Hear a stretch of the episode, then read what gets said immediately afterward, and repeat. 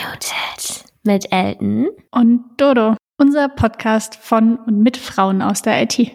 Hi, willkommen zu unserer Folge zu Frauen in der Führungsebene und auch warum Netzwerke für Frauen oder auch eigentlich für alle Menschen besonders wichtig sind. Wir haben Caro Juncker-Denoy heute bei uns. Sie wird uns ein bisschen was zu ihr erzählen.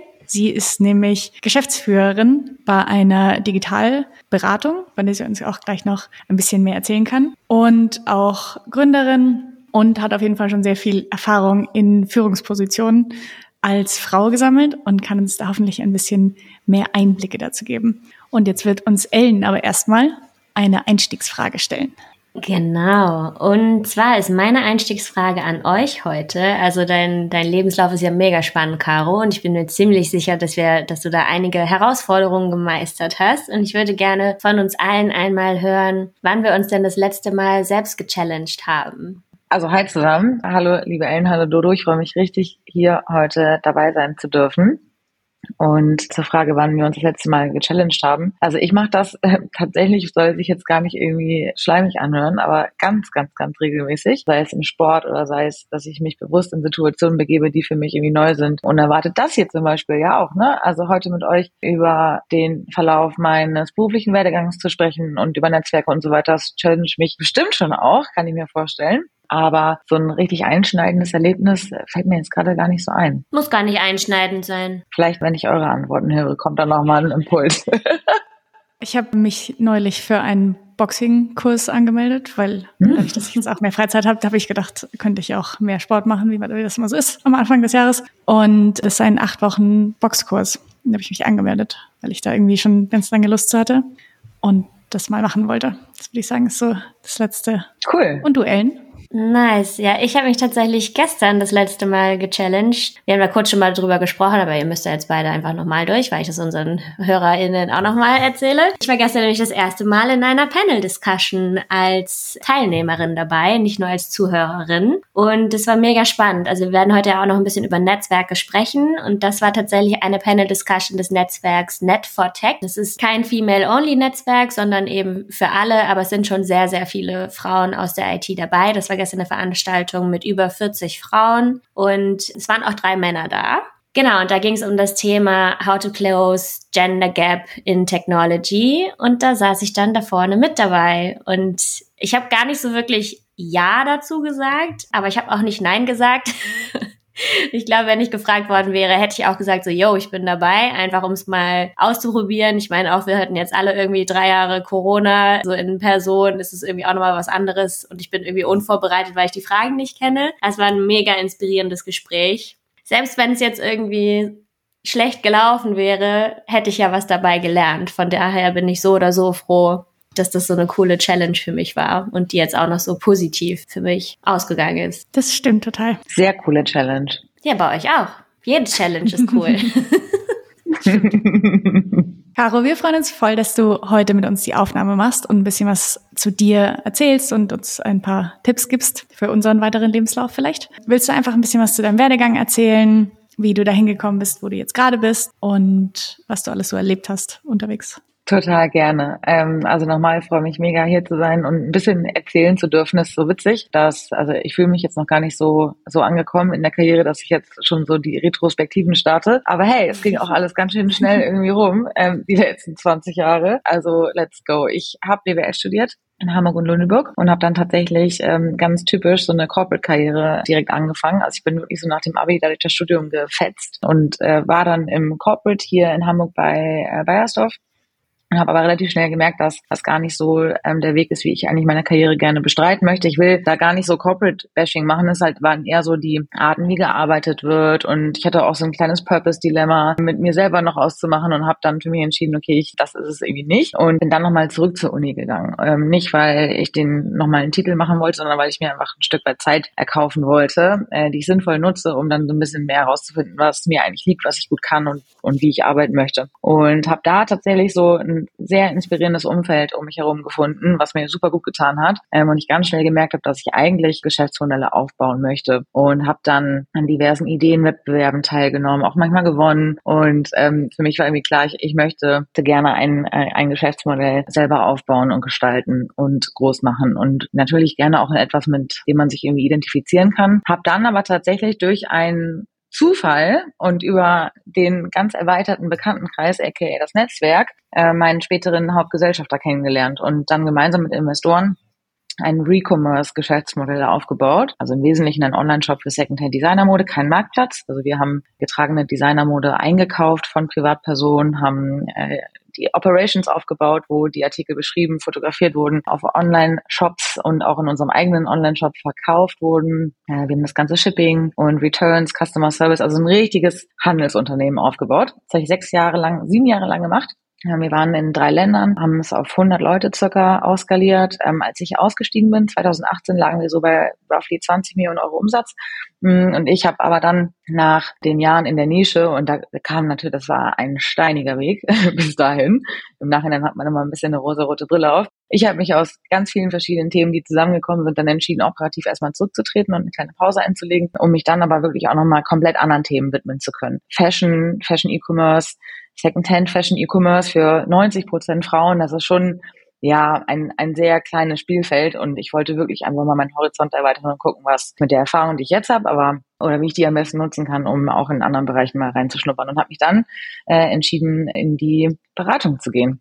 Da bin ich jetzt bis heute. Ich bin äh, Geschäftsführerin bei eTribes. Das ist mittlerweile eine Unternehmensgruppe. Dazu gehört eTribes Connect, eine Digitalberatung aus Hamburg. Wir machen E-Commerce, Digitalstrategie und Venture Building. Dazu gehört aber auch Orbit, ein toller Venture Builder aus Hamburg. Yay, meine Firma übrigens. genau. Äh, und Kobi, eine UX-Agentur aus München, auch mit einem Standort in Kroatien.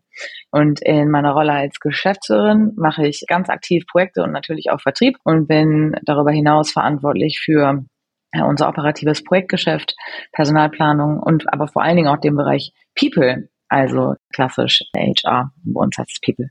Mega spannend. Ich würde ganz gerne noch mal eine Frage stellen. Du hast das so ein bisschen Purpose-Problem genannt. Hast du denn deinen Purpose mittlerweile gefunden oder ist das eh was, was sich irgendwie immer mal ändert, wonach man gerade sucht? Ja, also rein inhaltlich verändert sich das, glaube ich, auch sehr stark im Laufe der Zeit.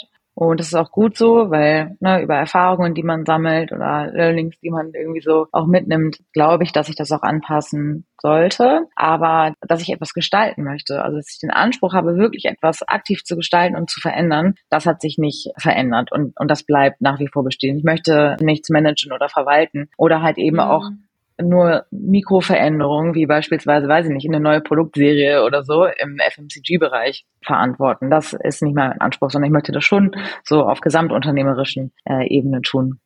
Und äh, das ist mir aber tatsächlich auch erst klar geworden, als ich raus war.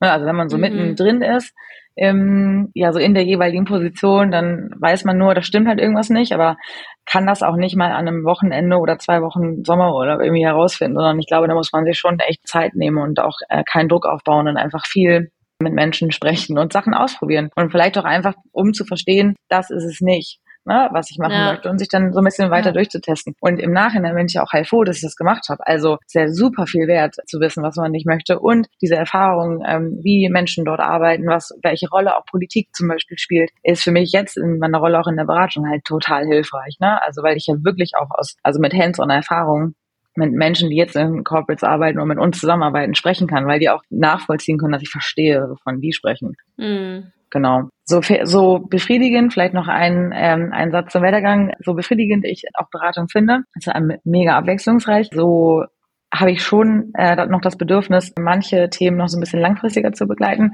Ich habe ein kleines Angel-Investment seit zwei Jahren, das ist die Firma Elfwalker und ich bin im Beirat bei einer Parfümeriekette aus Lübeck, die Schuback heißt. Sehr, sehr cool. Vielseitig unterwegs auf jeden Fall. Und ich fand auch den einen Satz, den du gesagt hast, voll halt in mir nach, weil du meintest, du hast dir so ein bisschen Zeit erkauft, um die effektiv zu nutzen und dann zu gucken, was du eigentlich willst. Also das finde ich irgendwie eine voll schöne Sichtweise darauf.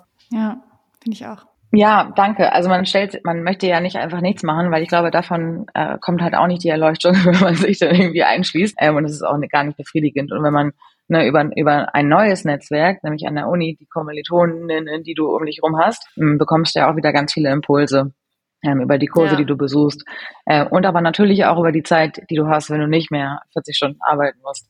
Ähm, es ist ja halt einfach so, bei mir im Master habe ich mir das schon auch sehr stark so gelegt, dass ich noch genügend Zeit für mich selber hatte sozusagen. Mhm. Das war für mich tatsächlich ein sehr sinnvolles Setup.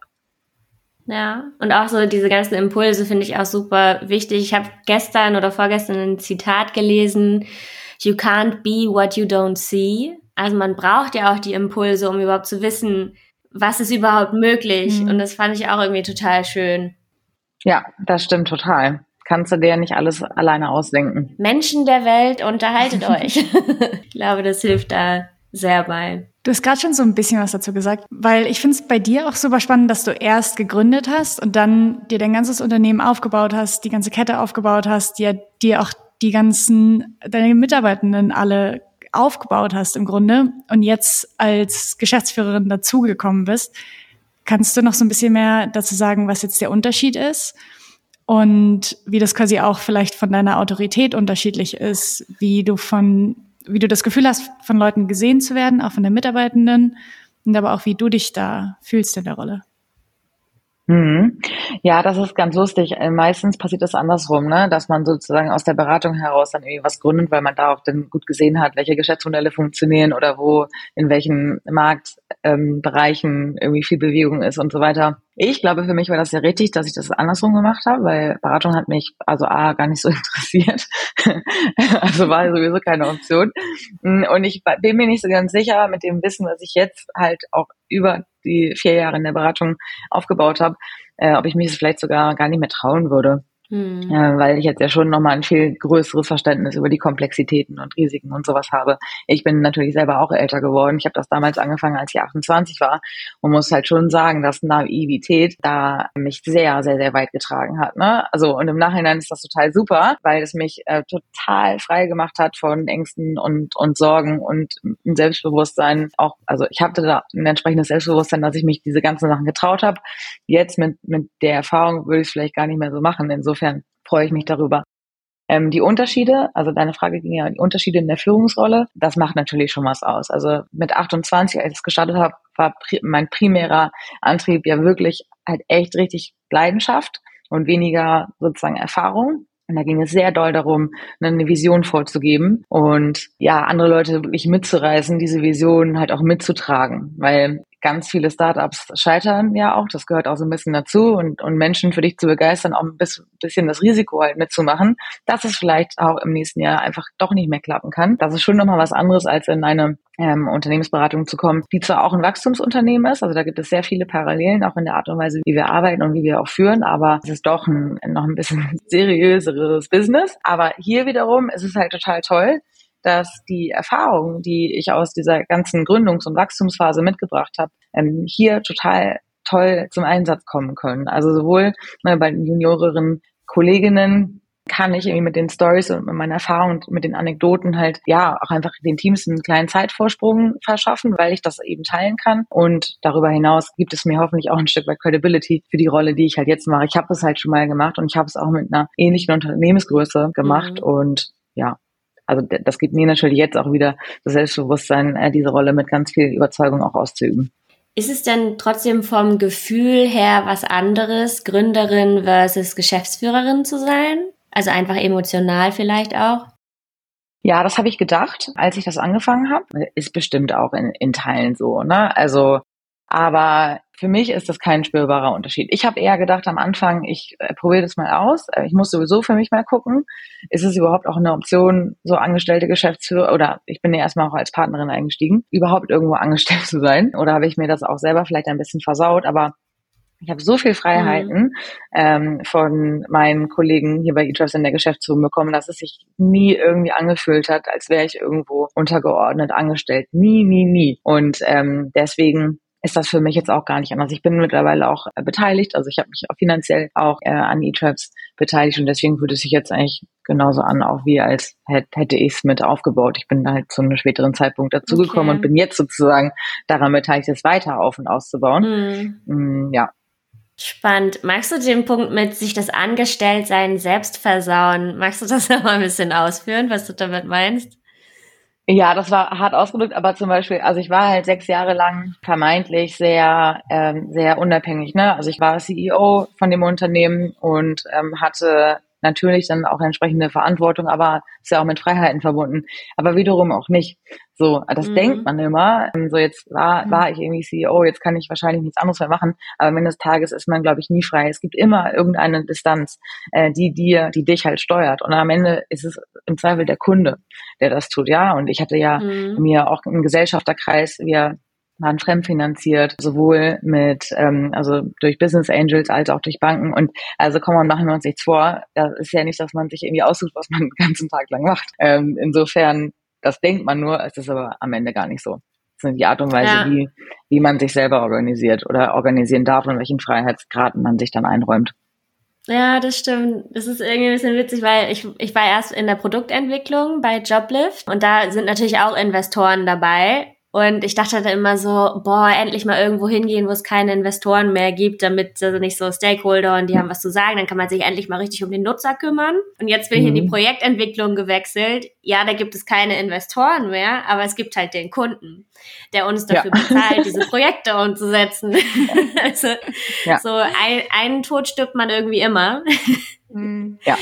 ähm, also ohne das jetzt so negativ zu meinen, aber ja, es ist irgendwie dann irgendwo musst du die Erwartungen von irgendwem anders ja erfüllen, sonst würdest du damit kein Geld machen können. Exakt. Ja, und äh, ich äh, kann das total nachvollziehen, was du sagst. Bei uns, ähm, also jetzt sind es halt äh, Unternehmenskunden, ne, für die wir arbeiten. Vorher waren es B2C-Konsumentinnen. Aber hey, wenn, wenn da Freitagabend irgendwie auch der Shop irgendwie zusammenkracht oder weiß ich nicht, die neuen Artikel nicht hochgeladen werden können, Preise falsch eingespielt werden, dann sitzt du da halt. Also auch wenn du CEO bist, hilft dir, mm. hilft dir das mhm. halt in dem Moment überhaupt nicht. Du musst dafür sorgen, dass das Business aufrecht weiterläuft übers Wochenende. So, und deswegen ist es ein Trugschluss zu glauben, dass man irgendwie unabhängig und frei ist in so einem Verhältnis. Natürlich macht es einen Unterschied, inwieweit man auch finanziell beteiligt ist oder nicht, aber nicht was so Workload und Arbeitsgestaltung angeht. Da gar nicht. Ja, ja, voll, voll spannend, finde ich auch. Gibt es irgendwas, was du bei deiner Führung anders machen wolltest, als du es irgendwie von anderen Führungskräften kanntest, auch vielleicht von deinen eigenen Führungskräften? Also war dir irgendwas bei der Gründung besonders wichtig und ist dir jetzt irgendwas besonders wichtig in deinem Führungsstil? Ja, also mir ist, ich muss echt, das ist eine sehr, sehr intensive und total spannende Frage. Also, vielleicht mal andersrum. Also, sowohl bei eTribes als auch bei Veet on Vogue, sie ist der Online-Shop, ähm, den wir damals aufgebaut haben, haben wir es mit, mit, mit Wachstumsunternehmen zu tun. Ja, und das bedingt, beziehungsweise zieht auch Menschen an, ähm, die hier arbeiten, die selber auch wachsen wollen und die sich selber sehr stark weiterentwickeln wollen, Gestaltungsfreiraum ähm, haben möchten und auch erwarten, dass sie den bekommen. Und das freut mich, weil das spielt mir total in die Karten in meiner entsprechenden Führungsrolle, weil es mir total liegt, hoffentlich, aber zumindest habe ich das Gefühl, weil es mir auch extrem viel Spaß macht, Leute den, diesen Freiraum zu geben, sich zu entfalten und sie auch mal ein bisschen ins kalte Wasser zu schubsen, aber ne, auch so vielleicht mit Schwimmflügeln und auch wirklich Leute darin zu challengen, so über sich hinauszuwachsen und wirklich Freiraum zu bieten und da aber gleichzeitig das Gefühl zu geben, dass ich da bin und noch supporten kann und Wege finden kann, wie man selber noch, noch besser werden kann. So. Und ähm, das ist natürlich, also wenn, wenn das der Führungsstil ist, den ich gerne vorleben möchte und den, den ich auch erwarte, wie er von anderen Führungskräften bei uns im Unternehmen auch mit vorgelebt wird, dann ist es sicherlich auch das, was mir selber entspricht. Und ich hatte es eben schon mal erwähnt, also als ich dann hier bei eTribes angefangen habe, und das war für mich natürlich ein Stück weit, habe es noch nie gemacht, ähm, Unternehmensberatung, ist, kann das was für mich sein? Mein Gefühl und meine Grundhypothese ne, waren, war natürlich entsprechend, aber ich muss das erstmal ausprobieren. Aber dadurch, dass ich so viel Freiraum auch selber bekommen habe von äh, Nils und Fabian damals in der Geschäftsführung, hat mir das halt entsprechend wirklich auch nochmal die Bestätigung gegeben, dass ich hier gut aufgehoben bin, dass ich auf der einen Seite also relevante praktische Erfahrungen habe, die in den E-Tribes-Projekten helfen und ich aber gleichzeitig neben mir ein Führungsteam habe, was mich halt auch so ent, äh, entwickeln lässt, wie ich es mir wünsche. Das habe ich total geschätzt und das gebe ich auch so weiter und das ist uns aktuell auch wichtig. Genau, also es ist immer so ein bisschen so eine, eine sehr spannende Frage, weil Führung geht in so viele Ebenen. Ne? Also Führung, da gucke ich, also gucke ich natürlich mich an, ganz klar in der Geschäftsführung, aber ähm, vor allen Dingen auch die Teamleads bei uns. Also bei uns sind wir in Tribes organisiert das sind Tribe Leads, sind disziplinarische Vorgesetzte, Vorgesetzte, wie man so schön sagt. Dann haben wir aber auch Projekte. Da passiert ja eigentlich viel, viel, viel mehr Führung on a daily basis, ne, weil die Menschen arbeiten sehr eng an herausfordernden mhm. Projekten jeden Tag zusammen. Und da gibt's auch eine Hierarchie in so einem Team. Und dann gibt's noch ähm, die mitarbeitenden Kolleginnen, die in den Teams sitzen. Und da sicherzustellen, dass mein Führungsverständnis das gleiche Führungsverständnis wie sozusagen dieser mittelnden Ebene und auch den Erwartungen entspricht ähm, der Kolleginnen aus den Teams, das ist ganz eine sehr spannende Frage. Und ich glaube, man kann das auch gar nicht so richtig vordiktieren, wie das sein muss, weil dann produziert man ja so irgendwie Klone. und ähm, ich glaube, es wird dann auch gar nicht allen Bedürfnissen in den Teams gerecht, sondern ich glaube, man muss sich da einfach so Leitplanken setzen, wo man sagt, ne, so ist unser Rahmen, das sind unsere Werte, das sind unsere Prinzipien und darin seid ihr bitte Vorbilder. So, und ich glaube, dann kann das ganz gut funktionieren. Ja, ich wollte auch gerade einhaken, weil so ein Führungsstil funktioniert ja gar nicht einmal für alle, die andere führen und auch nicht für alle, die geführt werden. Also es ist ja so sehr genau. individuell und vielleicht, vielleicht auch, wenn ich geführt werde, dann möchte ich von dem einen, kann ich eher damit, dass der vielleicht auch ein bisschen mehr pushy ist, bei dem anderen kann ich das vielleicht gar nicht haben. Also es ist so sehr auch so sehr in den, in den Subtiteln, was funktioniert oder nicht. Mhm. Ich finde es aber voll sinnvoll, das auch mit den Werten zu verknüpfen und du hast eine Sache gesagt, so dieses, das, was ich selber möchte, dass das möglich gemacht wird. Ich finde, das geht auch noch so ein bisschen darüber hinaus, weil ich zum Beispiel, ich weiß immer relativ gut, was ich als nächstes möchte oder so Sachen, das möchte ich nicht, das möchte ich gerne machen, hier möchte ich mich weiterentwickeln, da nicht und ich kommuniziere das auch proaktiv. Aber mhm. genauso wichtig ist mir dann auch von meiner Führung Impulse zu bekommen. Weil es hilft mir ja mhm. nicht, ne, wenn, wenn ich immer nur sage, das möchte ich und das heißt dann ja, dann kann ich mich auch selber führen. Ne? Also so, ich brauche auch oder fordere das auch ein, dass meine Führungskraft mir Impulse gibt oder mich vielleicht auch mal in die andere Richtung. Aber hast du schon mal darüber nachgedacht oder wäre das hier nicht vielleicht was für mich? Also so, ich bin seit Januar in der Führungsebene selber. Also ich bin jetzt für unsere Junioren und Werkstudis zuständig und das hätte ich nicht gemacht, wenn ich nicht immer den Impuls bekommen hätte, hey Ella, so guck doch mal, ob dir das liegt, weil ich da ja. immer gesagt habe, nee, will ich nicht. und halt nicht nicht auf so eine pushy Weise, sondern so ein hey, ich könnte mir das voll gut vorstellen, ich kann es aber verstehen, dass du das eventuell nicht möchtest, wäre total schade, aber wollen wir das nicht mal gemeinsam ausprobieren? Und das fand ich halt mega wertvoll. Ja, total. Also das ist der aktive Part an Führung, ne? Der ist mir auch wirklich wichtig. Für mich ist das eben halt auch nicht Administration und Urlaubs- und Krankheitstage einpflegen ne? und auch sozusagen nicht nur dann einschreiten, wenn es mal irgendwo hakt, sondern halt wirklich ähm, aktives Gestalten äh, und Supporten einer Karriere, so das gute alte Fordern und Fördern, ähm, aber in, in einem aktiven Modus, ja, und nicht nur dann, wenn man irgendwie nach Feedback gefragt wird oder ja. wenn es halt irgendwo mal äh, nicht so gut läuft. Ja, für mich ist das tatsächlich, ich weiß nicht genau, ob das daran liegt, dass ich das noch nie so richtig hatte. Also ich habe nicht das Gefühl, dass ich schon mal eine Führungskraft hatte, die mich richtig gefordert und gefördert hat. Mhm. Also auf so eine aktive Art und Weise. Deswegen bin ich ganz stark dazu übergegangen, eben irgendwie mir selbstständig Sachen zu suchen, die ich machen möchte, Vorträge oder ich, wenn ich eine Beförderung möchte, dann muss ich danach fragen, so in die Richtung. Und ich kann es total nachvollziehen, dass es irgendwie sehr hilfreich ist, wenn da jemand, also wenn es jemanden gibt, der sagt, okay, ich glaube, du bist jetzt ready oder willst du dich nicht da und dahin entwickeln und ich glaube, du brauchst dafür die und die Skills, an denen du so und so arbeiten kannst. Aber dadurch, dass ich das noch nie so hatte, hat mir das auch viel Freiraum gegeben, zu gucken, was ich eigentlich will. Also so, mm. natürlich ist es total anstrengend, sich dann selber zu überlegen, was will ich machen und sich selber die ganze Zeit zu pushen. Aber es gibt einem natürlich auch viel Freiraum, wie du gesagt hast, irgendwie um, um nachzudenken. Und ich glaube, das ist auch das, was mir an der Führungskraft total wichtig ist, dass ich Freiraum habe, mich zu entwickeln und dass das auch supported wird. Also zum Beispiel, wenn ich jetzt irgendwie, wenn wir den Podcast machen oder wenn ich Vorträge mache, dass ich da zum Teil auch ein Stück weit Arbeitszeit reinstecken kann. Zum Beispiel, dass es, obwohl das aus meiner eigenen Initiative kommt, dann ich da irgendwie drin supported werde. Und das ist mir total wichtig irgendwie. Mhm. Voll. Also ich finde auch, es geht in beide Richtungen. Ich hoffe nur, dass dann deine Führungskraft sich nicht darauf ausruht, dass diese Impulse immer von dir kommen, weil es ist schon sehr mhm. bequem. Also es ja. ist sehr bequem, wenn du jemanden hast, der sich selbst weiterentwickelt und dadurch dann ja auch irgendwie zufrieden ist, weil meine Firma ermöglicht mir ja das, was ich machen möchte. Mhm. Aber dieser, ne, es darf auch nicht zu bequem sein. Und du darfst auch die Forderung stellen, hey, komm, jetzt gib mir mal irgendwie was Handfestes, über das ich selber vielleicht noch nicht nachgedacht habe. Mhm.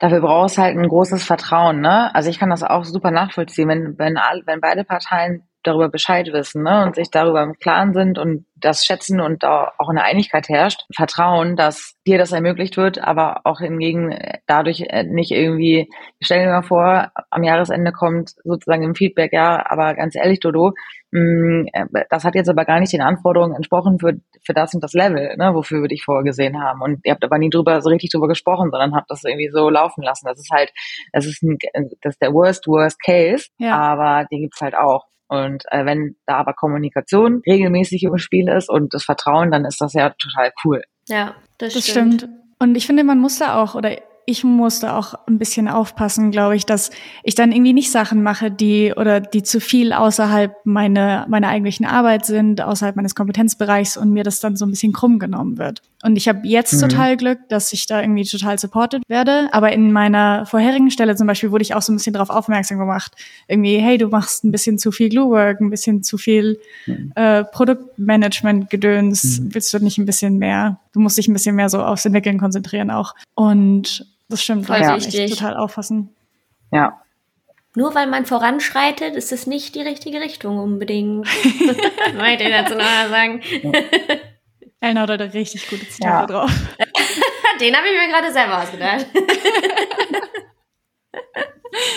Mega, die eigene Quote. Richtig gut. Ja. ähm, ich würde ganz gerne noch mal fragen, du hast schon das Wort Naivität erwähnt und du hast es ja sehr, sehr positiv konnotiert genannt. Finde ich auch voll schön, so dieses Naive so positiv zu sehen. Für mich ist das irgendwie eher so ein negativ behaftetes Wort, aber es muss mhm. es überhaupt nicht sein. Und ist das denn für dich schon mal irgendwie richtig schief gegangen, diese Naivität? Nee, ehrlicherweise nicht. Zieht das jetzt voll ins Negative. Ich will das gar nicht so, nein, ich will das gar nicht so ins Negative ziehen. Nee, ich kann das schon verstehen. Ja, nee, ich kann das schon verstehen. Also in meinem Fall hat mir das wirklich gut getan und hat mir wirklich Flügel verliehen. So, ich war ähm, bei äh, auch in den Räumen bei Bayersdorf hatte eh, also die waren alle schon digital, also die ersten äh, so digitalen Themen auch, die ich gemacht habe. Und ich habe halt deswegen gedacht, ich habe das Online-Business verstanden und ähm, habe halt dann einen Online-Shop aufgezogen. Das ist halt, wenn ich jetzt zurückblicke, will ich denken, wow, was ist mit der los? Aber dadurch, dass man dann noch nicht sieht, was für Komplexitäten einen erwarten, fällt es halt auch leichter, kleine Schritte nach vorne zu machen. Und äh, mhm. man konnte auch damals auch E-Commerce und e Online-Marketing studieren, habe dann halt angefangen, halt einfach ne, wirklich mit so super vielen Leuten zu sprechen, mir die Sachen halt selber beizubringen. Und ähm, das hätte ich wahrscheinlich nicht gemacht, wenn ich von der Komplexität gewusst hätte. Und deswegen, vielleicht gibt's dafür auch ein anderes Wort, aber ich finde das gar nicht so negativ behaftet. Und to be honest, ist es auch noch nicht schief gegangen. Nee. Mhm, cool. Aber die Naivität hat natürlich abgenommen mit der Erfahrung. die ist nicht mehr so groß, leider. Als Frau in der Führung, gibt es irgendwas, wo du sagen würdest, da hast du Erfahrungen gemacht, die besonders auf dein Geschlecht bezogen sind, sagen wir jetzt mal, oder wo du irgendwie auf Widerstand gestoßen bist, auf Vorurteile? Ja, also Geschlecht auf jeden Fall. Ich würde es noch vielleicht um das Alter ergänzen tatsächlich, weil eine junge Frau äh, mhm. sozusagen da entstehen nochmal mehr Situationen. Und ich hatte zum Glück wirklich kein richtig, richtig, richtig bescheuertes, einschneidendes Erlebnis irgendwie, wo ich das Gefühl hatte, hey, vielleicht ist das sogar passiert, ich habe es aber nicht gemerkt, I don't know. Ähm, aber wo ich, ich habe nie aktiv wahrgenommen, dass mir jemand wirklich irgendwie ähm, Steine in den Weg gelegt hat. Deswegen, aber ich habe natürlich unfassbar viele Mikroerlebnisse gehabt, ne? Und die hören mhm. auch nicht auf. Also die passieren mir auch heute noch. Auch in der Beratung, da hatte ich einen Pitch bei einem mittelständischen Unternehmen und äh, am Ende hat der CEO gesagt, jetzt muss ich mir von einer 30-jährigen Frau erzählen lassen, wie ich mein Unternehmen zu führen habe, so, ne? Und also What? ist leider noch, also das passiert leider oder ich werde ins Orga-Team verordnet, anstatt dass ich halt mit am Tisch sitze, wobei mhm. ich Orga-Team super finde. Oder nochmal kurz eine Frage zu der Situation davor. Wie war die Reaktion von den anderen im Call? Ich habe das tatsächlich erst im Nachhinein gehört, nicht face to face äh, passiert, sondern erst im Nachhinein. Und es ist halt, es ist komplett bescheuert. Es sind auch falsche Glaubenssätze, die äh, wirklich dringend, dringend aufgelöst werden müssen. Dann ist noch viel Arbeit. Voll. Aber es gehört halt leider echt dazu. Man darf das nicht persönlich nehmen. Also abhaken und einfach so oft weitermachen, bis alle verstanden haben, dass es dass es sinnvoll ist. Wie machst du das? Wie wird man nicht wütend? Bei mir ist auch das, die Emotion Wut bei sowas. Ja, Wut, also bei mir ist dann eher schon so ein bisschen Verletztheit, weil ich so denke, hey, ich habe ich hab schon gute Inhalte, die ich zu überbringen habe und es ist halt schade, dass es über Alter und Geschlecht ähm, sozusagen reduziert wird, aber es nützt ja nichts. Also das ist jetzt so und es geht sicherlich auch nicht an meine an meine Person, vielleicht auch doch, aber so weiß ich nicht. Ich also es, es bringt jetzt was. Also ich muss einfach mit so so so vielen Menschen ähm, mit so einem Mindset jetzt sprechen, dass halt deutlich wird, dass es sinnvoll ist, sich mit Menschen slash Frauen wie mir auszutauschen. Und mittlerweile bin ich auch nicht mehr Anfang 30 und ich hoffe, dass es auch besser wird, dass es nicht mehr so vielen anderen Frauen passiert. Aber das passiert und man spricht dann auch drüber äh, natürlich, weil mich verletzt es dann halt klar, natürlich ja. in dem Moment. Aber deswegen darf man jetzt ja nicht den Kopf in den Sand stecken. Mhm. Nee, überhaupt nicht. Und trotzdem finde ich ja. es aber valide, da verletzt und ungeduldig mhm. und wütend drüber zu sein. Klar ist so ein bisschen die Frage, okay, bringt mir das subjektiv jetzt was, mich daran aufzuhängen? Das definitiv nicht. Aber ich bin schon ungeduldig und ich sehe das auch nicht mehr ein, dass quasi die Aufklärungsarbeit dann auch noch unsere sein muss. Ne? Dann müssen irgendwie Leute, die das hören und im besten Fall eben Leute, die nicht zu unserer marginalisierten Gruppe gehören, dir zur Seite stehen, eine Ally sein mhm. und denjenigen, der so denkt, in die Schranken weisen, den oder diejenigen, es kann ja eine Person jeden Genders sein, ja. dazu sagen, hey, das, das ist nicht in Ordnung, reflektier dich mal und educate yourself. Ja, absolut. Wie gesagt, leider, aber das ist ja auch schon wieder irgendwie bezeichnend, dass es sozusagen im Face-to-Face-Austausch auch gar nicht zur Sprache gekommen ist, sondern ja. erst im Nachhinein. Sagt, glaube ich, dann auch schon viel über so die Person aus. Aber ihr habt völlig recht. Also wenn das passiert wäre, und da sind wir zum Glück auch ein ähm, sehr gleichberechtigtes Unternehmen, dann wären auch, glaube ich, alle Beteiligten am Tisch auch mit eingestiegen in den Diskussionen, weil ihr habt völlig recht. Also das lastet uns dann ja auch nochmal so ein bisschen irgendwie noch so ein weiteres aggressives äh, Image dann an, ne? wenn man ja. ähm, sich alleine genau. sozusagen dann dagegen wehrt. Ja, richtig. Und ja. genau, und ich habe auch das Gefühl, dass das irgendwie weniger ernst genommen wird, wenn es dann von der Person, die es betrifft, kommt. Ich glaube, dass es eben mehr Gewicht hat, wenn, wenn andere da zur Seite springen, quasi. Das, weil, ne, dann wirkt man irgendwie defensive und man kriegt vielleicht die Emotionen nicht direkt in den Griff.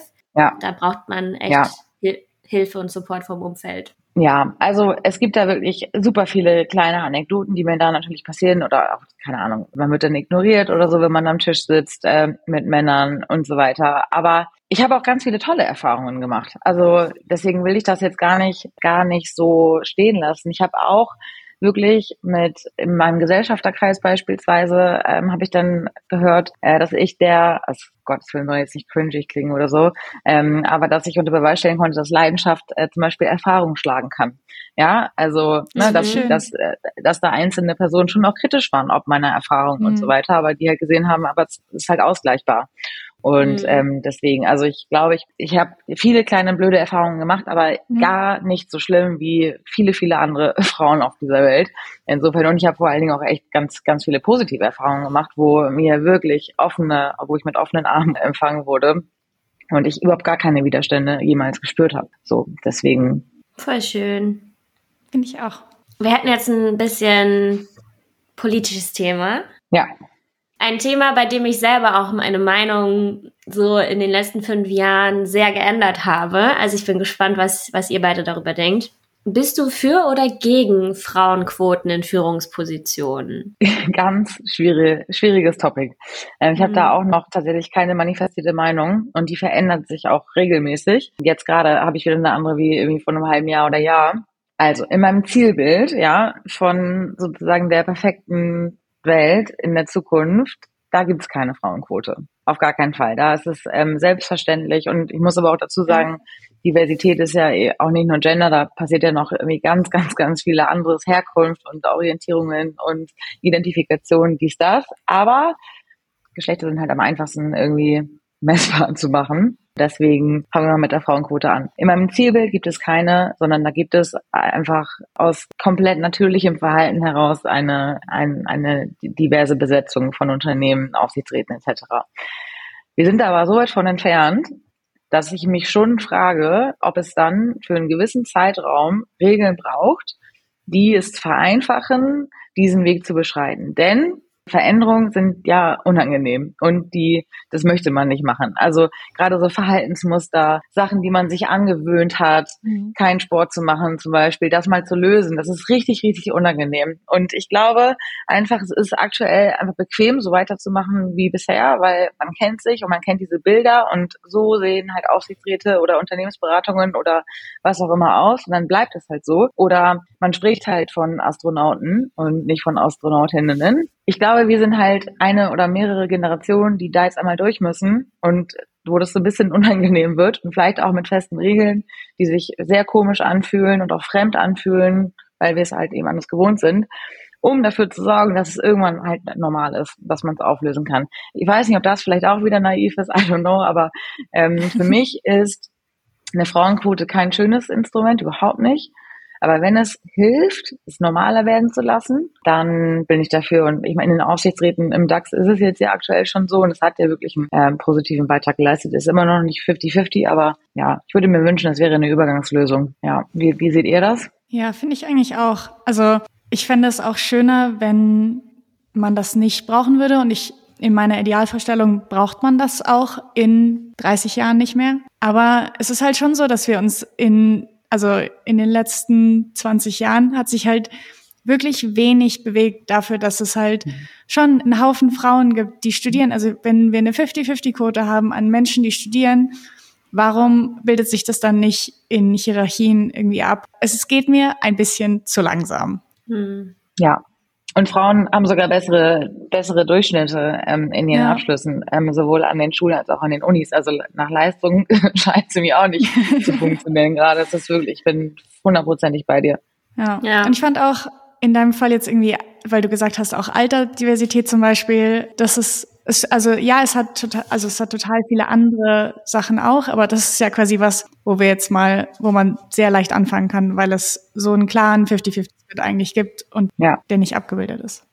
Ja, sehe ich auch so. Ich muss sagen, für mich persönlich, also ich glaube, das ist auch eure Meinung, ich würde es trotzdem noch gerne einmal verbalisieren.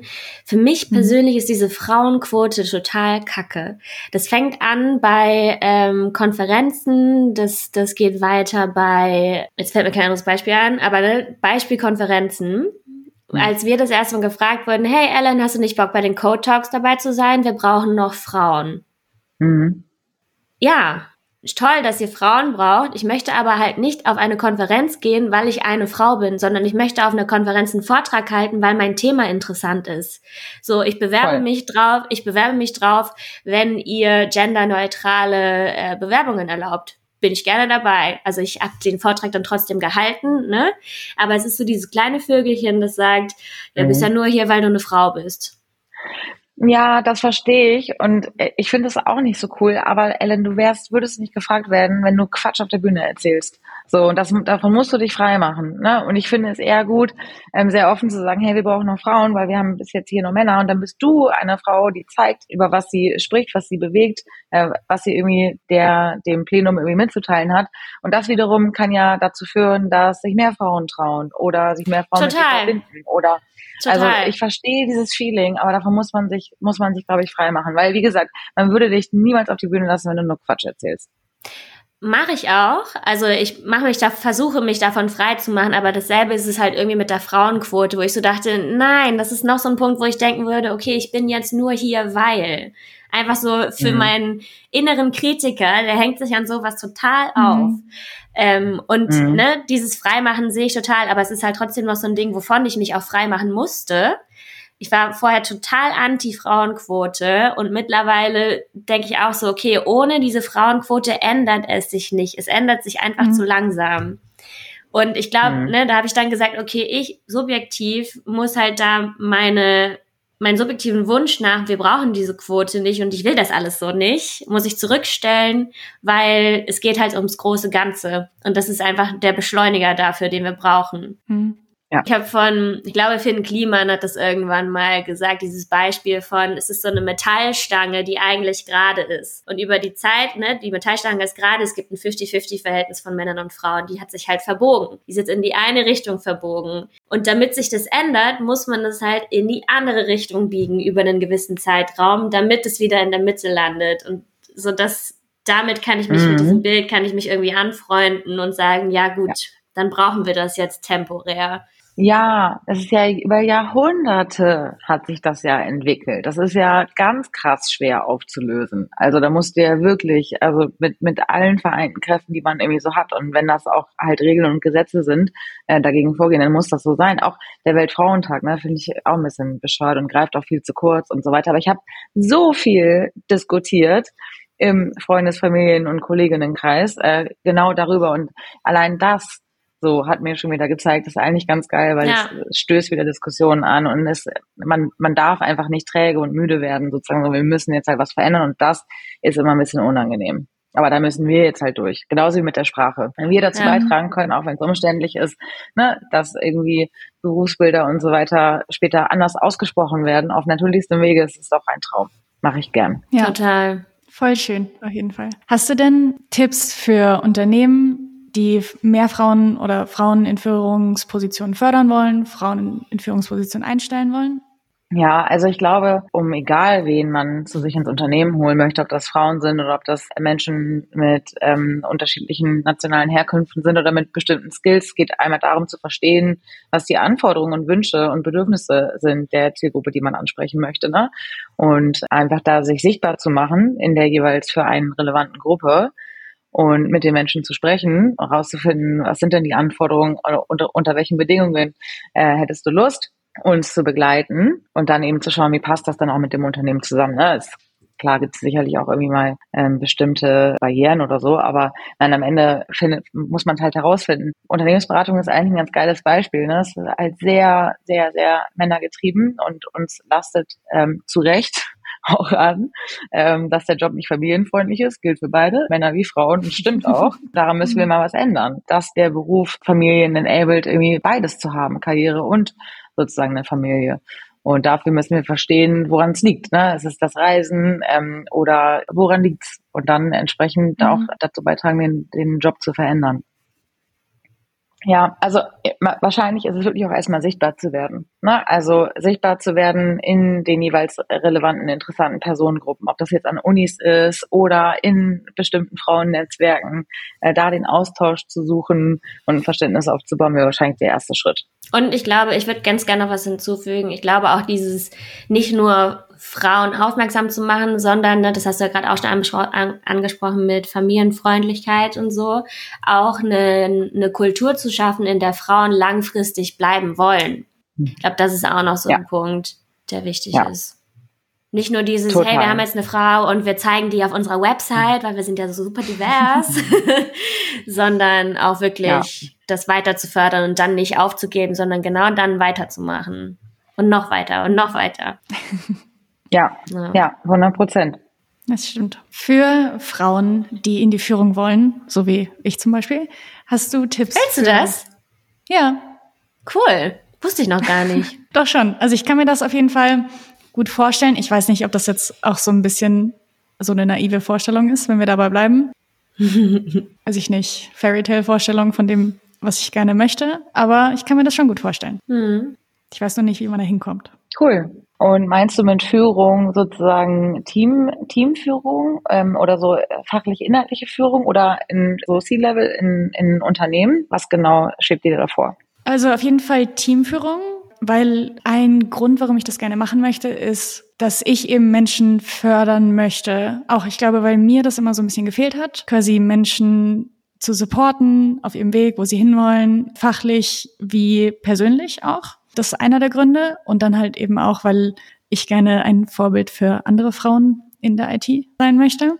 Und da ich ja jetzt, also bisher habe ich hauptsächlich in Startups gearbeitet und irgendwie CTO zu sein für eine kleinere Firma, eben auch, weil ich strategische Entscheidungen zum Beispiel auch total interessant mhm. finde und da jetzt auch schon irgendwie ganz gerne so ein bisschen mitrede und mitarbeite und es total spannend finde, ist das auf jeden Fall, was ich, was ich mir gut vorstellen könnte. Ich glaube, in so einem richtig großen Unternehmen hätte ich, glaube ich, Probleme und ich glaube, das ist nicht das, was ich will.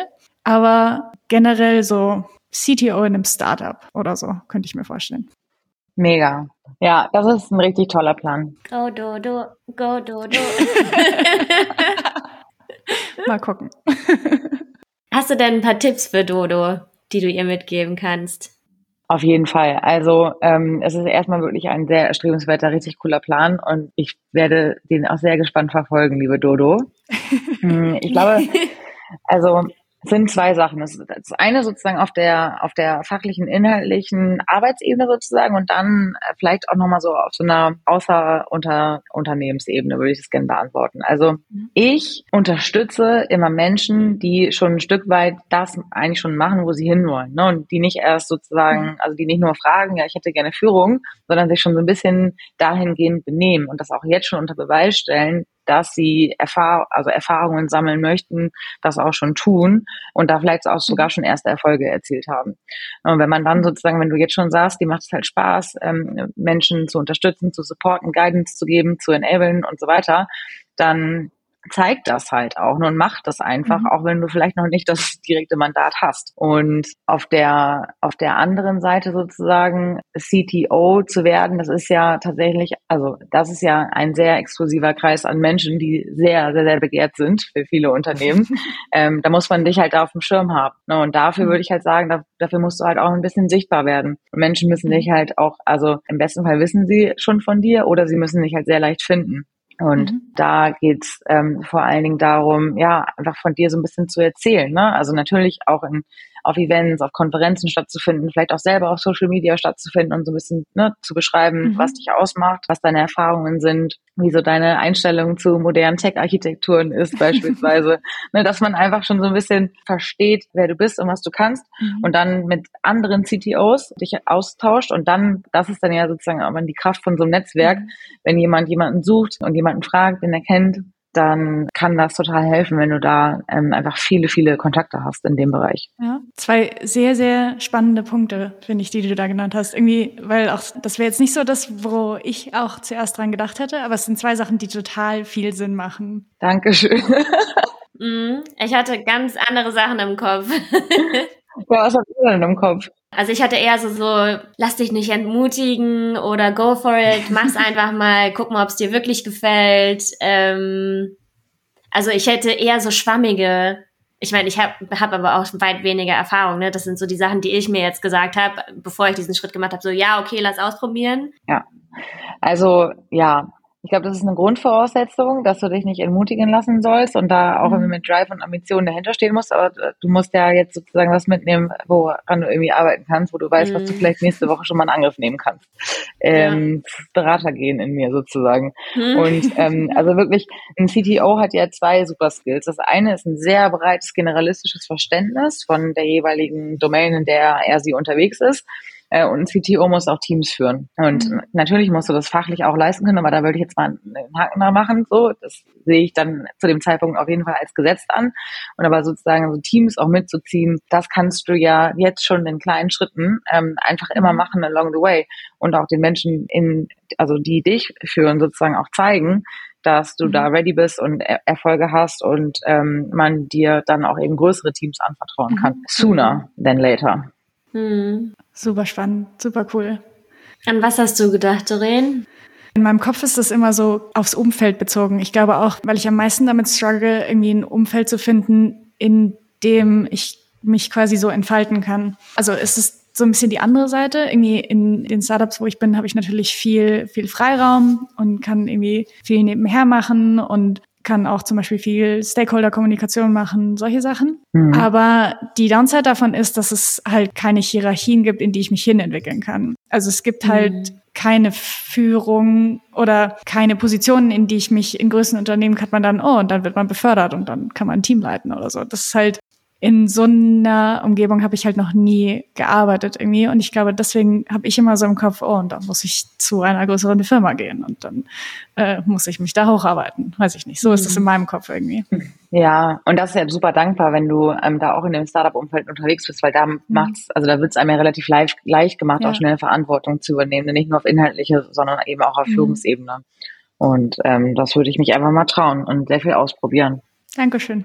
Ich würde auch ganz gerne noch, noch bei einer Sache einhaken. Ich weiß mhm. gar nicht, ob du meintest jetzt gerade irgendwas, wo du dich entfalten kannst und so. Und für mich clasht irgendwie dieser, diese Vorstellung von mir, also so ganz subjektiv, ne? Von einem CTO mit diesem, ich kann mich entfalten. Irgendwie ist das für mich so ein Bild, was mich irgendwie zumindest aktuell noch einschränkt.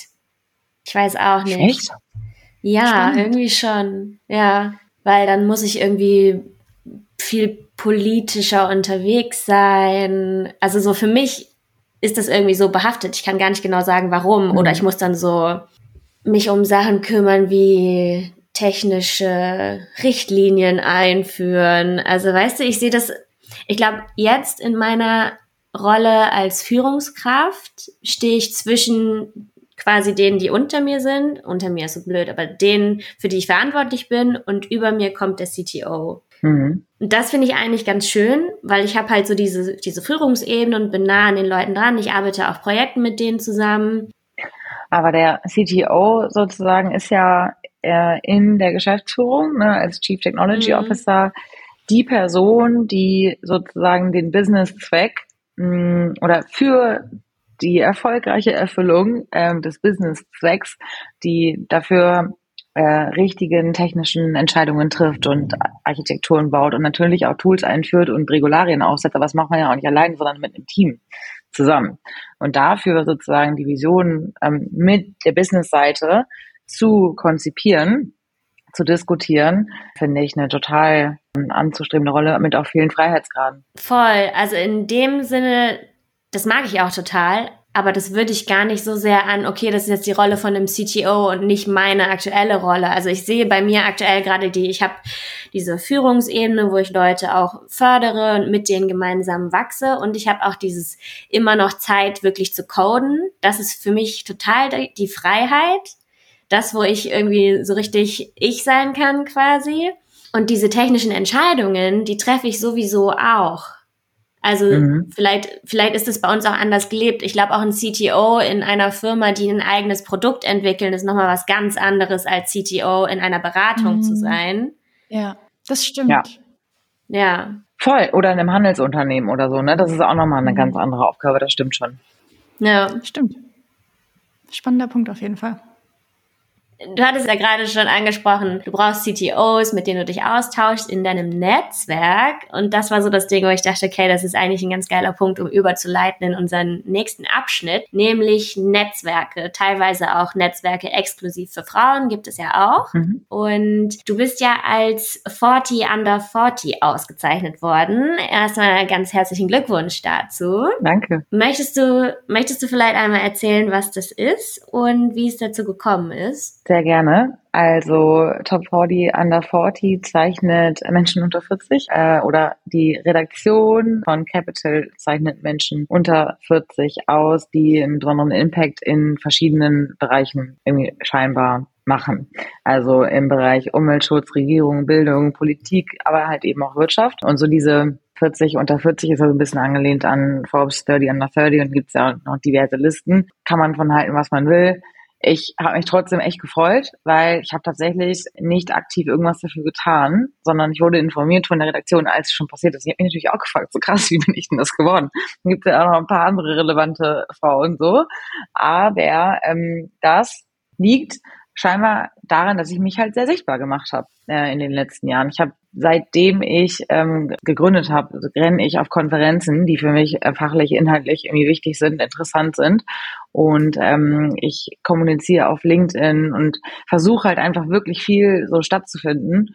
Und dadurch ist man scheinbar auf mich aufmerksam geworden. Es kann sicherlich nicht schaden, dass es vielleicht auch an der Stelle ein bisschen auffällig ist. Ne? Das Thema Frau in der Beratung und entspricht halt nicht so diesem typischen Bild.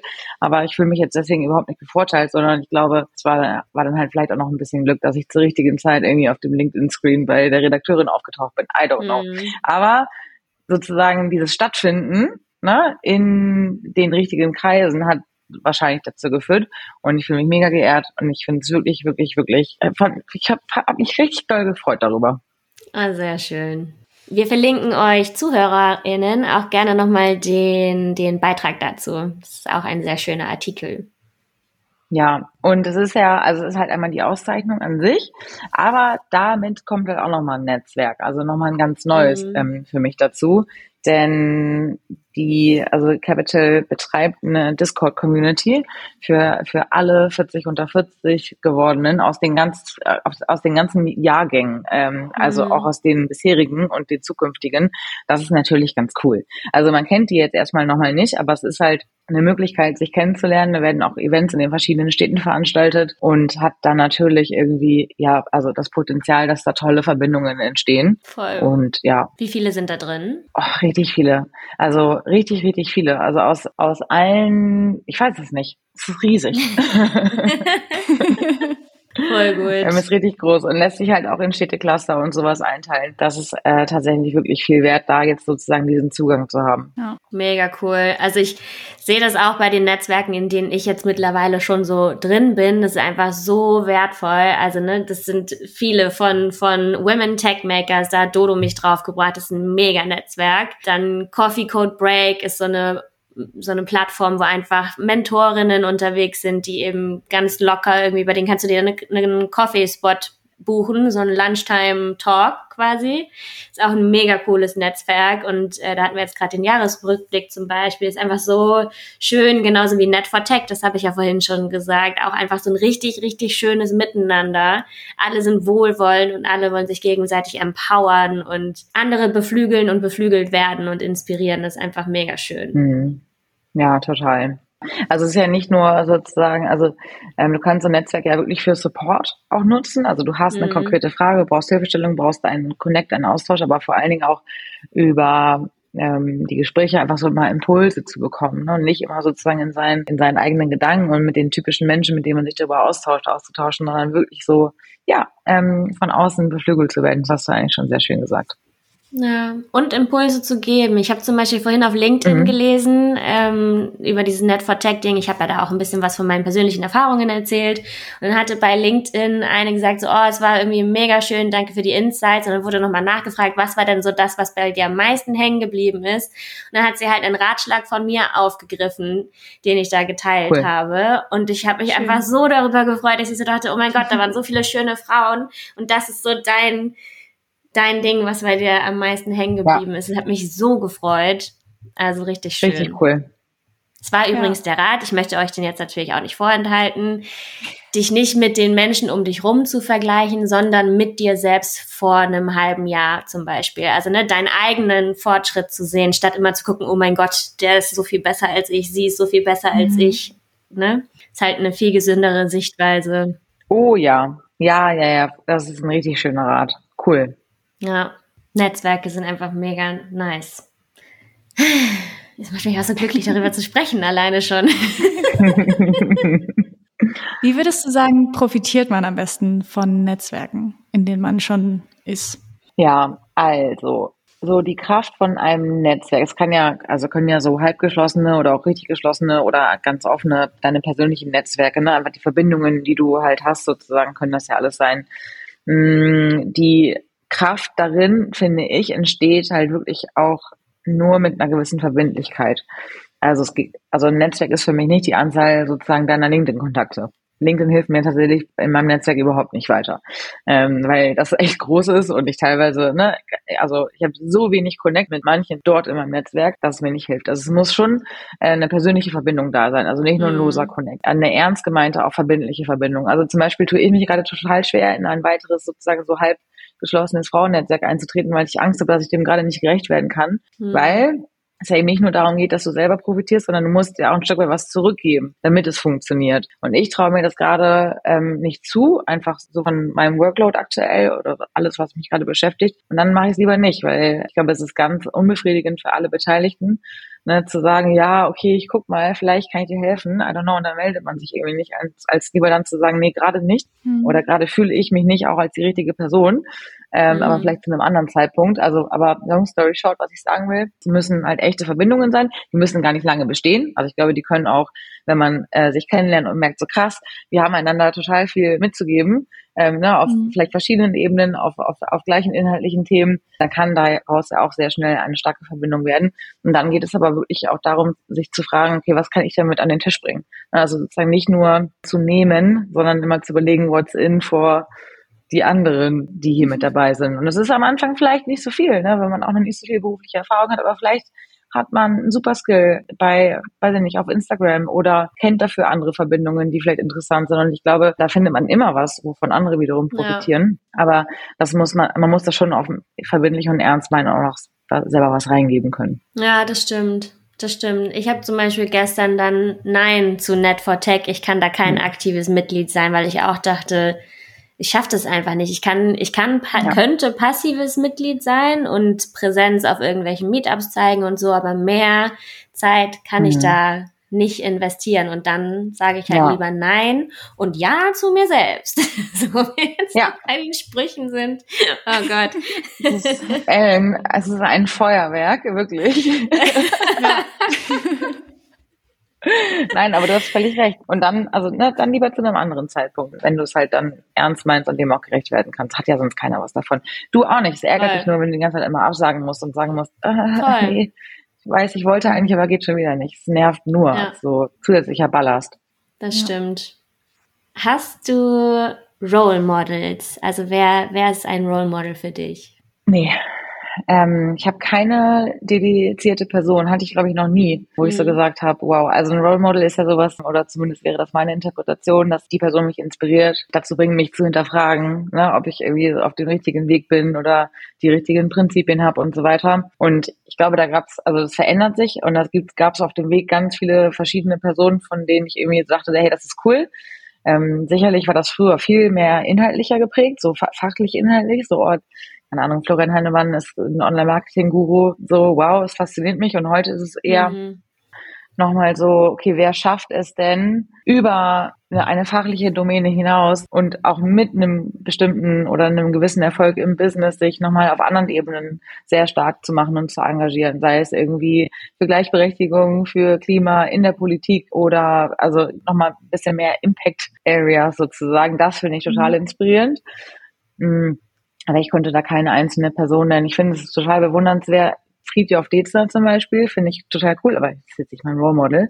Aber das mhm. inspiriert mhm. mich ne, aus einer Tech-Gründung heraus jetzt ein Impact-Fonds sozusagen gegründet mit richtig, richtig viel Funding auch, Planet A Ventures oder Verena Pauster, die sich jetzt irgendwie in der Politik stark macht, bewundere ich total. Würde ich mir, glaube ich, nicht zutrauen, weil es mir alles viel zu bürokratisch und langsam ist. Aber es muss, äh, muss sich ja was verändern. Also solche Sachen, Ansätze finde ich mhm. total toll, inspirierend und bringt mich dazu, mich selber zu hinterfragen, ob ich da nicht auch noch mehr machen kann zukünftig. Aber keine, keine einzelnen dedizierten Personen. Habt ihr welche? Ich glaube, bei mir ist es auch ähnlich wie bei dir, dass ich jetzt noch nicht so diese eine Person habe, aber ich hm. habe das so in meinem Alltag total häufig, dass ich denke, oh wow, finde ich total cool. Also jetzt gerade bist du dann in dem Sinne mein Role Model, weil ich so denke, oh cool, so eine so eine coole Frau, die einfach auch gerne ihr Wissen teilt und da. Danke. Also ich habe schon so Momente, dass ich denke so, so dieses Gefühl von, ich schaue zu jemandem auf, weil ich so denke, okay, das sind so Punkte, die finde ich einfach mega, weil ich die innerlich auf so einem kleinen Podest habe oder so. Aber ne, das ist wechselt auch total, je nachdem, mhm, auch was ja. mir gerade wichtig ist oder ja. so also Alltagsrole Models habe ich irgendwie, wo ich mhm. wo ich mich inspiriert ja. fühle und begeistert von der Person. Ich glaube, das ist so das, was für mich so dieses Role Model mhm. ausmacht. Ja, für mich sind es auch so persönliche Gespräche und Kontakte. Also jetzt auch so mit dir. Ich finde es super inspirierend, mit dir zu reden, Caro. Mhm. Und das ist, es war richtig, richtig cool. Macht vielen, richtig vielen Spaß mit euch. Dankeschön. Ah. Ganz, äh, ganz lieb die Worte von euch. Freut mich sehr zu hören. Ja, nee, echt voll cool. Und du bist, glaube ich, also auch so für mich irgendwie jetzt, jetzt gerade auch so ein bisschen Role Model und ich hatte gestern ein richtig cooles Gespräch mit der CTO von 1,5 Grad.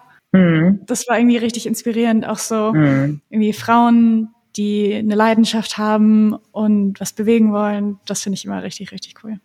Ja, und dich irgendwie ja. es schaffen, dich dabei mitzunehmen. Ich finde, das genau. ist immer so ein mhm. ja. voll schön.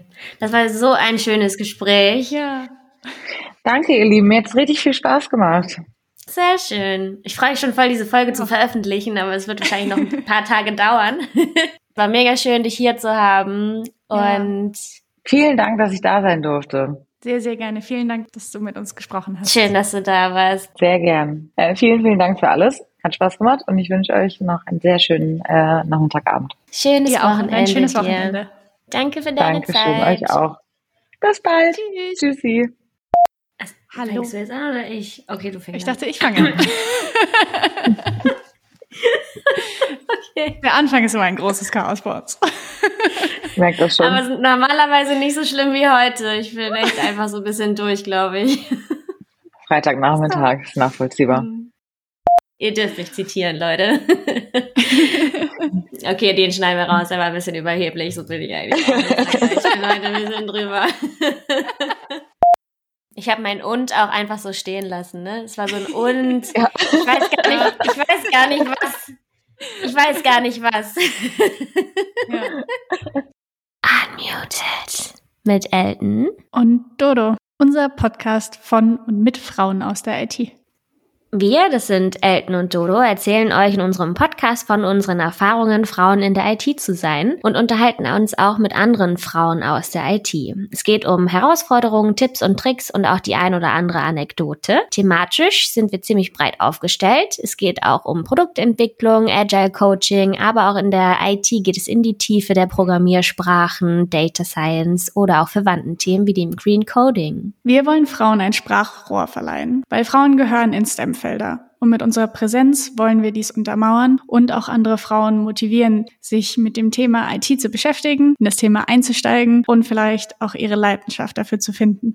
Hört rein in unsere verschiedenen Folgen, gebt uns Feedback und gerne auch Anregungen. Ihr findet uns auf Instagram und Twitter, unmute-it und natürlich auf allen Plattformen, auf denen es Podcasts gibt.